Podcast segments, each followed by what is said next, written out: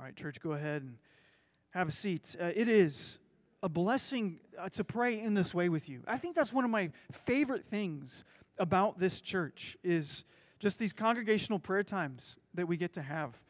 I remember um, when, when I first said yes to candidating here, and uh, I, I kind of watched uh, the, the recording of the service.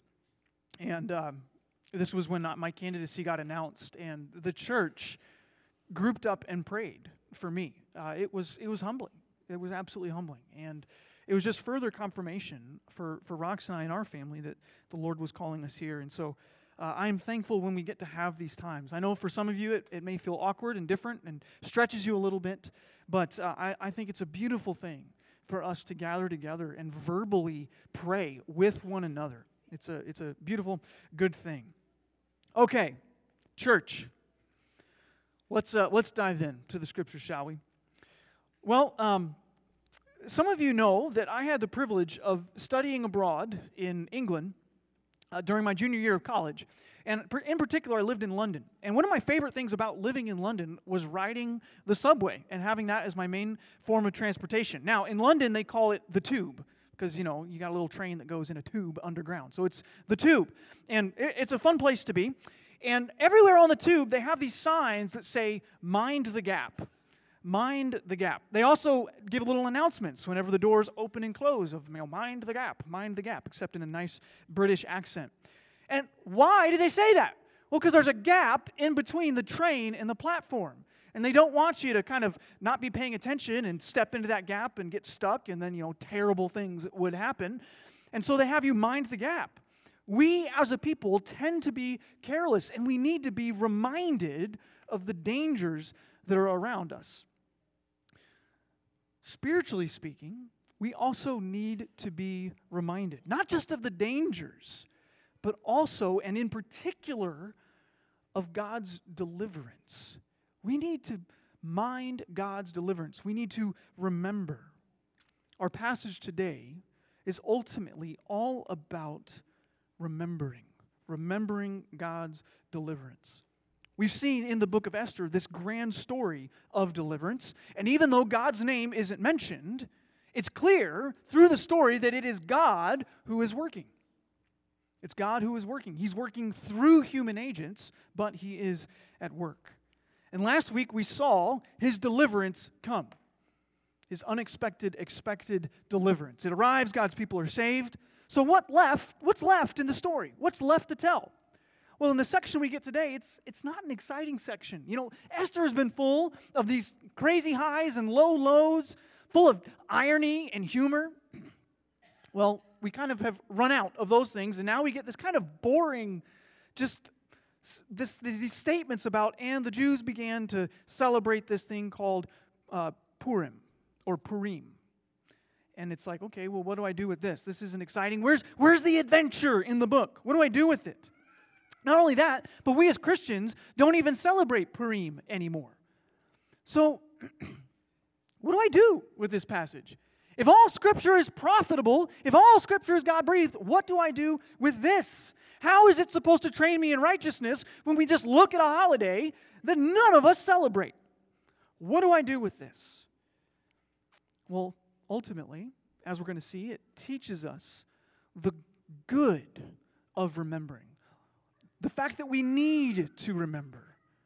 The fact that we need to see God's deliverance. We ought to remember his deliverance. And that's why today is called We Ought to Remember. We ought to remember. Sorry, there's no title in your in your worship order. Talitha's been on vacation, so uh, I didn't have the sermon worked out, you know, Tuesday when she left. So uh, we, we ought to remember. Let me pray and we will get into the scriptures. Father, we worship you and thank you that you are good to us. Help us to hear and help us to remember what you have done for us this morning. I pray all this in Jesus' powerful name. Amen.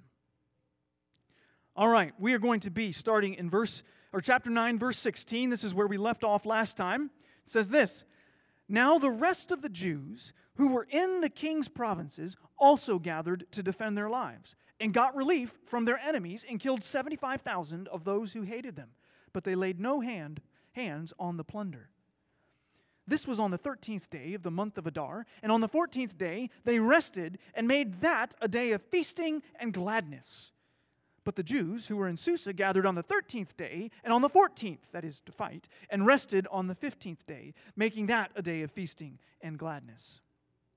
Therefore, the Jews of the villages who live in the rural towns hold the 14th day of the month of Adar as a day for gladness and feasting, as a holiday, and as a day on which they send gifts of food to one another.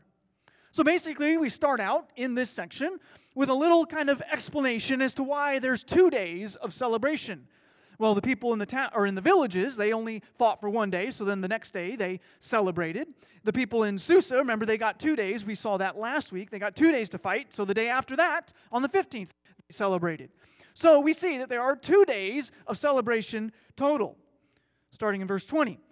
And Mordecai recorded these things and sent letters to all the Jews who were in all the provinces of King Ahasuerus, both near and far obliging them to keep the 14th day of the month of Adar and also the 15th day of the same year by year, as the days on which the Jews got relief from their enemies, and as the month that had been turned for them from sorrow into gladness, and from mourning into a holiday. They sh- that they should make them days of feasting and gladness, days for sending gifts of food to one another and gifts to the poor. Okay, so Mordecai sees this celebration and he sends this letter obliging them to remember this great reverse that they had seen. Remember, things looked bleak, things were not going well, and then God reverses all of that, and instead they are delivered and they see triumph or they defeat their enemies. They triumph over their enemies. Verse 23 So the Jews accepted what they had started to do and what Mordecai had written to them. For Haman the Agagite, the son of Hammedatha, the enemy of all the Jews, had plotted against the Jews to destroy them, and had cast Pur, that is, cast lots, to crush and to destroy them. But when it came before the king, he gave orders in writing that his evil plan that he had devised against the Jews should return on his own head, and that he and his sons should be hanged on the gallows. So here we basically get a recap of the whole book. And there again, even in this recap, there is an emphasis on reversal. Haman had plotted this one thing, but this plot was turned back against or on top of his head. Remember last week we saw that God uses the plans of, the, of his enemies against him. And this is big. This is one of these praise be to God moments. Just even reading this, we should say, Yes, isn't God good? Oh, what a deliverance he has brought. Now we're going to see a therefore. So, because of this great deliverance, verse 26, therefore they called these days Purim after the term pur. Therefore, because of all that was written in this letter, and of what they had faced in this matter, and of what had happened to them, the Jews firmly obligated themselves and their offspring, and all who joined them, that without fail they would keep these two days according to what was written, and at the time appointed every year, that these days should be remembered and kept throughout every generation, in every clan, province, and city, and that these days of Purim should never fall into disuse against the Jews, nor should the commemoration of these days cease among their descendants. So then, again, we see, therefore, because of what happened, they have obliged themselves and all future generations, it's not just them, but all future generations, to keep this remembrance. Now, this obliging of themselves, it's not a command. The word there, oblige, is, is not the same as, you know, hey, thus saith the Lord from on high. It's not a command. Instead, it's, it's this moral language of basically saying, it is good for us to do this. I'm obligated to do this because I ought to do this. It is good and whole. We should keep this festival. Why? Because it is good for us to remember. That's kind of the language that's being used here. It's not, hey, you must do this or face punishment. It's, oh, this is something we need to do because, man, it's good for our souls. All right, verse 29. Then Queen Esther, the daughter of Abihail, and Mordecai the Jew gave full written authority, confirming this second letter about Purim. Letters were sent to all the Jews, to the 127 provinces of the kingdom of Ahasuerus, in words of peace and truth. that these days of Purim should be observed at their appointed seasons, as Mordecai the Jew and Queen Esther obligated them, and as they had obligated themselves and their offspring with regard to their fasts and their lamenting. The command of Esther confirmed these practices of Purim, and it was recorded in writing. So again, we see apparently this second letter gets written saying, hey, we need to emphasize the need to remember. And this term obligated comes up again several times, and we only get one time that the word command even appears. And that's in the very last sentence. The command of Esther confirmed these practices of Purim. But before this, they had already said, We are obligating ourselves to do this. So that leads us to our first point today. And this isn't in your worship order, so I'll try to leave it up here for a bit. God's people ought to remember their deliverance. Pretty simple. I think it's clear as we walk through the text that that's what God's people were doing. God's people ought to remember their deliverance. We aren't given deliverance and then we can just say, ah, well, isn't it great that we're delivered? I wonder how that happened. No, it's good for us to remember how we've been delivered. And the Jews, they were delivered from Haman's plot. They've been saved, rescued from annihilation, total destruction. And that was worth celebrating. But, Christian, you and I, we have been delivered from something far better from eternal damnation, from death, the power of sin, destruction. We have been given eternal life. We have been truly delivered. The Jews were temporarily delivered. We as God's chosen people, holy and beloved, a kingdom of priests, we are spiritually delivered. Our deliverance is so much bigger than what happened on the 13th of Adar. We are called to remember our salvation. That leads us to the question, though, of why. Why do we need to remember? I think it's kind of obvious. Yeah, okay, we need to remember, remember but, but why in particular? Is this something that the Lord commands his people, or at least reminds his people, that they need to remember? Why is that there? I think that's basically our, our second point. We're called to remember because we are prone to forget. This is simple. We're called to remember because we're prone to forget. That may feel like kind of one of those uh, duh moments, yet we forget this. We tend to think that we are infallible and that we don't forget. But in the text, we see that there is this emphasis on the next generation hearing. There's, all, there's this emphasis on all the future generations. They're obligated to do it as well. Let me go back uh, to verse 28. Verse 28 These days should remember, be remembered and kept throughout every generation in every clan, province, and city, so everywhere. But then we get back to, again, the future when it says, and that these days of Purim should never fall into disuse among the Jews. So again, never fall. Nor should the commemoration of these days cease among their descendants. There's this threefold emphasis of, hey, look at the future.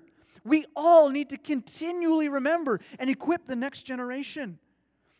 We are one generation away from forgetting what God has done. Think about the book of Judges. One generation is rescued and begins to walk faithfully, but then the next generation arises or is raised up and forgets what God has commanded, and they fall away.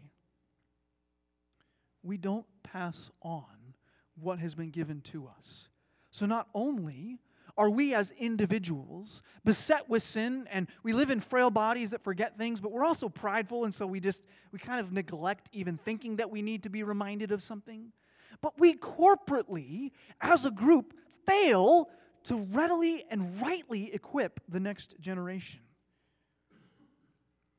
We forget, oh, there is a beautiful deliverance that has been brought to us. And we don't dwell on that. I want to spend some time painting a reality of the current American evangelical church. Because the current generation is failing the next. And I'm not going to be looking at, at what the current generation is doing to, to reach the next. I'm not going to look there. I'm going to be looking at what the current generation of U.S. adults believes. Okay? Because that's how I can see where we are failing. And I'm going to draw some, uh, some conclusions. Every two years, uh, the, the Life, Lifeway Research and Ligonier Ministries conduct something called the State of Theology Survey. They do this every two years. The last time they did it was 2022. And the results were sobering. I remember reading this last summer and just being shocked. The survey was conducted among thousands of American adults, and you can compare and contrast the answers of the general population with those who are evangelical. Now, by evangelical, I don't mean those who identify as evangelical. That's not really fair just to take anybody that says, oh, I'm an evangelical, and then make assumptions about who we are based on that. However, the survey classifies people as evangelicals based on what they answer to some particular questions. So, if someone strongly agrees, you can't even just agree, you have to strongly agree with these four statements, you got classified as an evangelical. Here they are. Number one, the Bible is the highest authority for what I believe. Number two, it is very important for me personally to encourage non Christians to trust Jesus Christ as their Savior. Number three, Jesus Christ's death on the cross is the only sacrifice that could remove the penalty of my sin. And number four, only those who trust in Jesus Christ alone as their Savior receive God's free gift of eternal salvation. Okay, so that's what makes somebody evangelical. Those, those sound like pretty good defining parameters for evangelicals. Now, what I want you to see is that people remember some parts of the good news but they don't remember other vitally important parts of the good news. We don't, I'm not going to share this to say shame on us, but I share it to paint the reality that we don't remember well and that we need to do a better job so that we can equip the future generation to celebrate God's deliverance well. The source for all of this, you can, you can go here. It's thestateoftheology.com. Thestateoftheology.com. Uh, when you go there, you can even see the answers that Christians should give. It gives scripture verses and say, okay, so and so percentage of the people say this, but here's actually what the Bible says. I encourage you to go check it out on your own time. So I'm going to give you several figures from this, okay? Here's one that, and these are all ones that I find very concerning. Here's one 56% of evangelicals, so the majority of evangelicals, agreed that God accepts worship of all religions. 56%. Jesus says, I am the way, the truth, and the life. No one comes to the Father except through me. These are people also that apparently at one point in the survey said only those who trust in Jesus Christ alone as their Savior receive God's free gift of eternal salvation. Another figure 43% of evangelicals agreed that Jesus was a great teacher, but not God. That's concerning. That's four out of 10. Four out of 10 that Jesus was a great teacher, but not God. That's actually closer to four out of nine, I think. John 1 1 says, In the beginning was the Word, and the Word was with God, and the Word was God. If Jesus isn't God, I don't know how he's covering all of our sins. Another figure 48%. 48%. So this is almost half, almost half of evangelicals agreed that God changes. The general U.S. population the figure is only 51%. 48%, basically half of evangelicals think that God changes. While in Malachi 3 6 says, For I, Yahweh, do not change, therefore you, O children of Jacob, are not consumed. The fact that God doesn't change means that we are delivered. If God changes, then our deliverance is not sure. It is important, vitally important, that Christians believe that God does not change. Another figure 26% and sorry, church, if I get upset, I'm not upset with you. I'm just upset with these figures because, oh, it pains my heart. It pains me to see these things. As a pastor, it, it weighs on me because I think, how can we do a better job as a church? Okay, 26% of evangelicals agreed that the Bible, like all sacred writings, contains helpful accounts of ancient myths, but is not literally true. One out of four. 38% of evangelicals agreed that religious belief is a matter of personal opinion. It is not about objective truth. And here's a very concerning one 65%, so almost two out of every three, 65% of evangelicals agreed that everyone is born innocent in the eyes of God. The general population says only 71%. Christians, Christian doctrine at least, says that we are not born innocent. We are guilty. Our first father, Adam, sinned, and we are all sinners because of that, both in action and inheritance. Psalm 51 5 says, Behold, I was brought forth in iniquity. If we are not sinful, then we don't need a Savior. The idea that we are born neutral is actually a heresy called Pelagianism that was condemned in the fifth century. The church, throughout its history, has looked at that and said, That is not true. We are not innocent. We are not neutral. We are guilty. We are people in need of a Savior. Okay, so those are some of the theological truths where we are really wishy washy. We are struggling. But here's some, some of the ethical implications or, or kind of responses. I'm going to give you two. 94% of evangelicals agreed that sex outside of traditional marriage is sin. 94%. And, that's, that's right, by the way. That's, that's a good answer. I'm not, I'm not upset that 94% of the people uh, agreed with that statement, okay? 91% of evangelicals agreed that abortion is sin. So here we have right ethical responses Yet the theological underpinnings of those are incredibly weak. And it, it, it, it, reveals to me that we as a church are passing along, here's what you need to do, but we are failing to pass along, here is who God is and how He has delivered you. Because we have the ethical response right without an understanding of who the God is who has declared these other things over here to be right. And that is a dangerous place to be. The next generation obviously is not going to uphold these ethical considerations over here if the theological foundations on the other side are not there. We're remembering the ethical implications of the gospel, but not key aspects of the gospel itself. In our text today, the Jews were remembering their deliverance and they were celebrating because of that. Do our children remember and celebrate deliverance? Do we just want them to know Bible stories? Or do we want them to say, man, isn't God amazing? Oh, he's incredible. We need to be reminded of the precious truth of God's deliverance because we're prone to forget. The numbers don't lie. We just forget. We just forget. But here's the good news in His mercy, God provides avenues for remembering. He doesn't just leave us on our own and say, hey, you ought to remember, good luck. But He gives us avenues for remembering. Doesn't slap down a command. Shame on you if you don't do this. But He says, in my love for you, here is one path here and one path here that as you walk down them, my goodness and my mercy, my deliverance, my forgiveness, but also my glory and my majesty, my splendor and my power, you will remember them.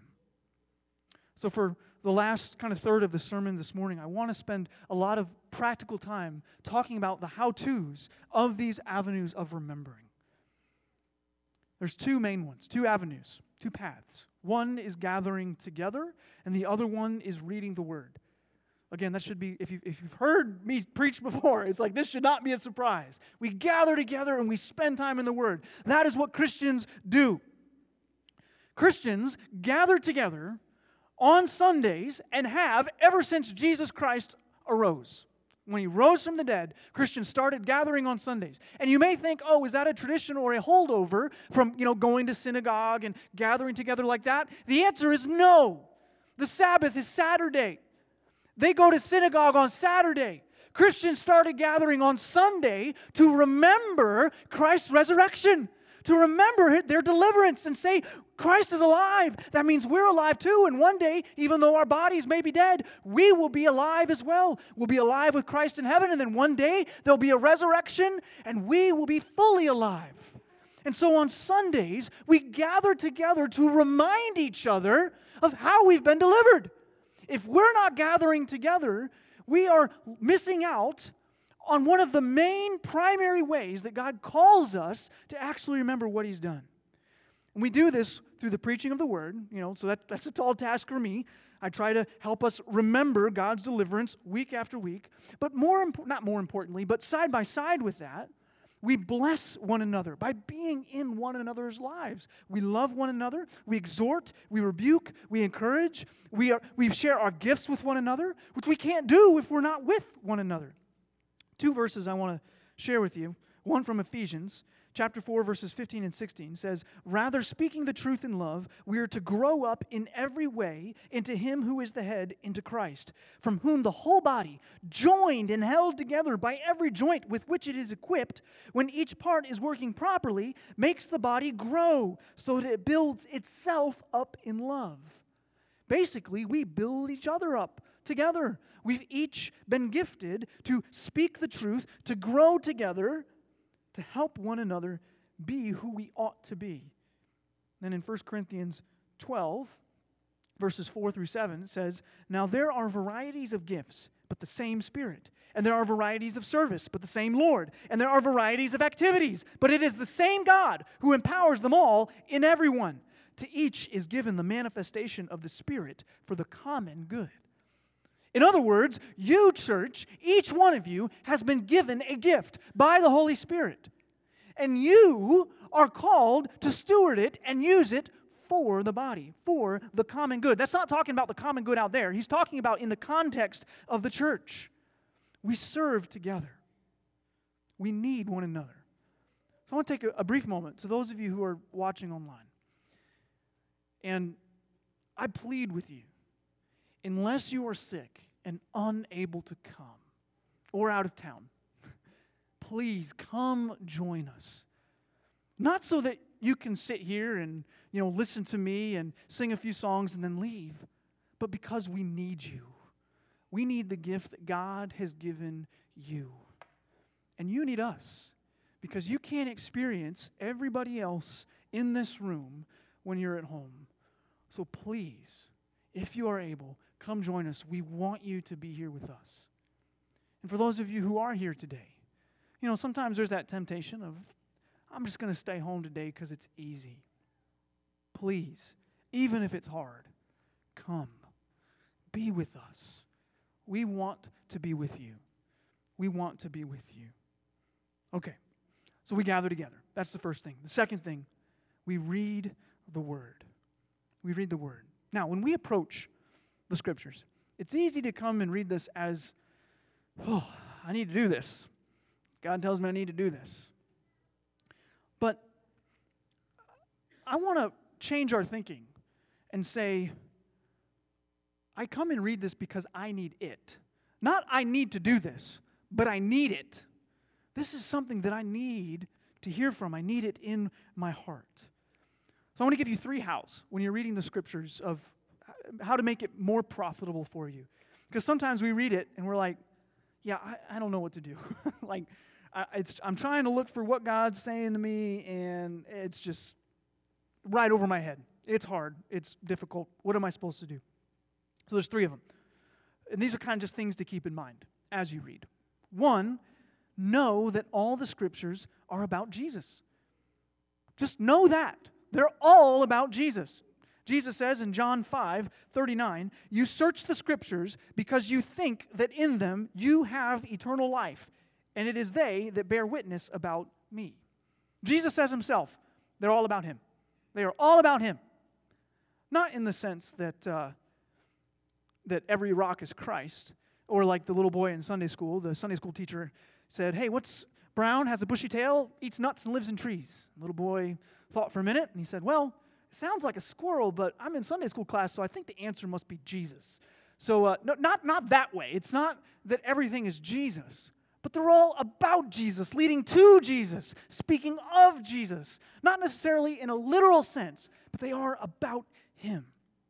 So that's one thing. Know they're all about Jesus. Secondly, understand how the Bible fits together. Basically, what's the big storyline of the Bible? I was talking with somebody else about this uh, earlier this week. The more I know about the grand storyline of the scriptures, the easier it is to read about and understand the particular thing that I'm reading. Like, wh- where does this fit? Because if I know where it fits, I understand what it's trying to do. And if I understand what it's trying to do then, then I can understand more about what it's trying to do now in my own life. Uh, some, some practical books that you can read are God's Big Picture by Vaughan Roberts, God's Big Picture. Uh, another book, it's a little longer, is called According to Plan by a guy named Graeme Goldsworthy. Although he spells it kind of the Scottish way, like Graham. It's G R A E H M. So Graeme Goldsworthy. Uh, those are two excellent books, and they're, they're pretty good reads. Um, so if you're wondering, okay, I'd like to know how the Bible fits together, those are two excellent books. Okay, thirdly, so one, um, it's all about Jesus. Two, understand how it fits together. And three, read redemptively. Don't read it with, tell me what to do. That's not how we read. Here's, I'm going to give you a, a kind of an opposite or a bad example. When my parents moved out of their home, uh, they were kind of cleaning house, and I received this children's story Bible, Catherine Marshall's story Bible, illustrated by children. This book is garbage, okay? It's terrible. I was reading through it. It's just a bunch of moralistic stories. It's moralistic stories. Every story is to convince children to live a particular way. It's not about God's deliverance. It's not about our sin and need for a Savior. It's just fun stories. Okay, child, this is how they screwed up. Make sure you don't do it. That's awful. But a lot of children's Bibles read that way. And sometimes we can even communicate that. Be like David. He faced Goliath. That's what it says in this little Bible here. But that's not what the story of David and Goliath is like. It's about God rescuing his people through an unlikely shepherd boy. It even says it in the story that David is doing this so that the nations would know that there's a God in Israel. It says it. But our story Bibles don't get that. Uh, one I would recommend uh, to read to your children is the Jesus Storybook Bible by Sally Lloyd Jones. It's an excellent, excellent resource. Uh, we read that to our kids for many, many years. I had to read it once uh, for one of my theology classes. Like it was a signed reading, a children's Bible uh, for one of my classes. So uh, I highly recommend that one. So we need to read redemptively. And the way that you do that, I think there's a couple questions that you can ask. One is look for the fallen condition. And by that, I mean what aspect of sin or consequences of sin or just the result of living in a fallen and sinful world, like a natural disaster. What, what of those things do I share with the original audience? That's your fallen condition, it's the sin. But then, secondly, look for the redemptive solution. How is God addressing that sin? How is He restoring it? How is He redeeming it? That's the redemptive solution. And that's how we look and read with the lens of Christ. Because if all scriptures are about Christ and Christ is redeeming the world, then all the scriptures are about how God is redeeming. Now, sometimes, if I'm in a passage, to find the redemptive solution, I may have to look elsewhere, which again is why it's helpful to know the big picture and the big story of the Bible. Sometimes you get a warning, and it's like, where's the redemptive solution in that? The redemptive solution is God loves us enough to warn us. So after I've looked for the fallen condition and I found a redemptive solution, then I ask, how do I respond? In light of those things, who is God calling me to be? What is God calling me to do? I don't start with the do question. I start with my sin and God's salvation. Then I move to do. And by the way, that's generally how I preach. Hopefully, that, you know, if, if you think about that, even think about this sermon. I, I, like, okay, what do we share with the original audience? Well, they forget. They needed to be reminded of their deliverance. How is God redeeming them? How is God redeeming that fallen condition? Well, God has implemented a way for them to remember this festival of Purim. What should I do? Oh, I need to walk down that path that God has given. So there you go. That's even the sermon. You know, sorry if I've kind of put my cards on the table. So uh, hopefully everything I do isn't a mystery. That's what I'd long to do week after week. And church, this is what we need to do with the next generation. We need to teach them to read redemptively. Teach them to read not with what is God telling me to do, but who is God. I want to wrap up Esther in chapter 10 and, and move our eyes specifically to Jesus because there's a, there's a beautiful little tease at the end of the book. So when we think about redemption, I want to I want to look at this. Esther chapter 10, verse 1. King Ahasuerus imposed tax on the land and on the coastlands of the sea. That's talking about his power, because it's kind of just out of the blue. Verse 2 And all the acts of his power and might, and the full account of the high honor of Mordecai, to which the king advanced him, are they not written in the book of the Chronicles of the kings of Media and Persia? For Mordecai the Jew was second in rank to King Ahasuerus, and he was great among the Jews and popular with the multitude of his brothers, for he sought the welfare of his people and spoke peace to all his people. Okay, so how does this connect to Christ? Well, there's a little tease, some clear language, and it happens back in verse 2 Are they not written in the book of the Chronicles of the kings of Media and Persia? That may sound familiar to you. Because in the books of Kings and Chronicles, you get this refrain Are they not written in the books of the kings, of the chronicles of the kings of, of Israel or of Judah? And so the author of Esther is kind of cluing his reader in hey, you remember that there were kings? And that right now we're living without a king? And we need a king? And that Davidic king that was promised is still coming. And Mordecai isn't that king. He's been exalted and raised up. Look how powerful he is. Ahasuerus is super powerful, and, and Mordecai is the second in line. But our king is coming. And our king is Jesus. He is that promised king. And so Esther ends with this little bit of hope, looking to that promised end, where a king will come and make all things right. King will come and deliver his people. A king is going to come and reverse all things. And if you're here this morning and you don't know that king, I invite you to know him. Knowing him is simple. You see, we, we naturally don't know him. We stand apart from him because of our sin, because of our fa- failures, because of our rejection of him, our rebellion against him. The consequences of that, the wages of that, are death. But God, in his mercy, sent that king, Jesus, God himself, the Son of God, to die for us on the cross. He lived a perfect life, didn't deserve to die. And he invites us to believe that his death was enough, that his death can cover us. And so perhaps you've sat in you know, churches all your life, or this is the first time you've ever come to a church. Jesus invites you to respond and to believe. And this deliverance, this rescue can be yours. It's not just for those of us sitting right here, it's for all who would believe. Will you believe? This celebration can be yours. For the rest of us who do believe, church, I urge you, remember and celebrate. As we've walked through Esther, we have seen God's goodness on display. The question is, will we remember? Because we need Him. Here's our closing statement for the whole thing. Remember the reversal. We were going one way, God stepped in and rescued us, reversing everything. Remember that reversal. Let me pray. Father, we thank you that you have reversed all things, that we were running towards death, but you brought us to life, not because of anything we did, but out of your great mercy. Lord, we thank you that you chose us long before we ever moved towards you.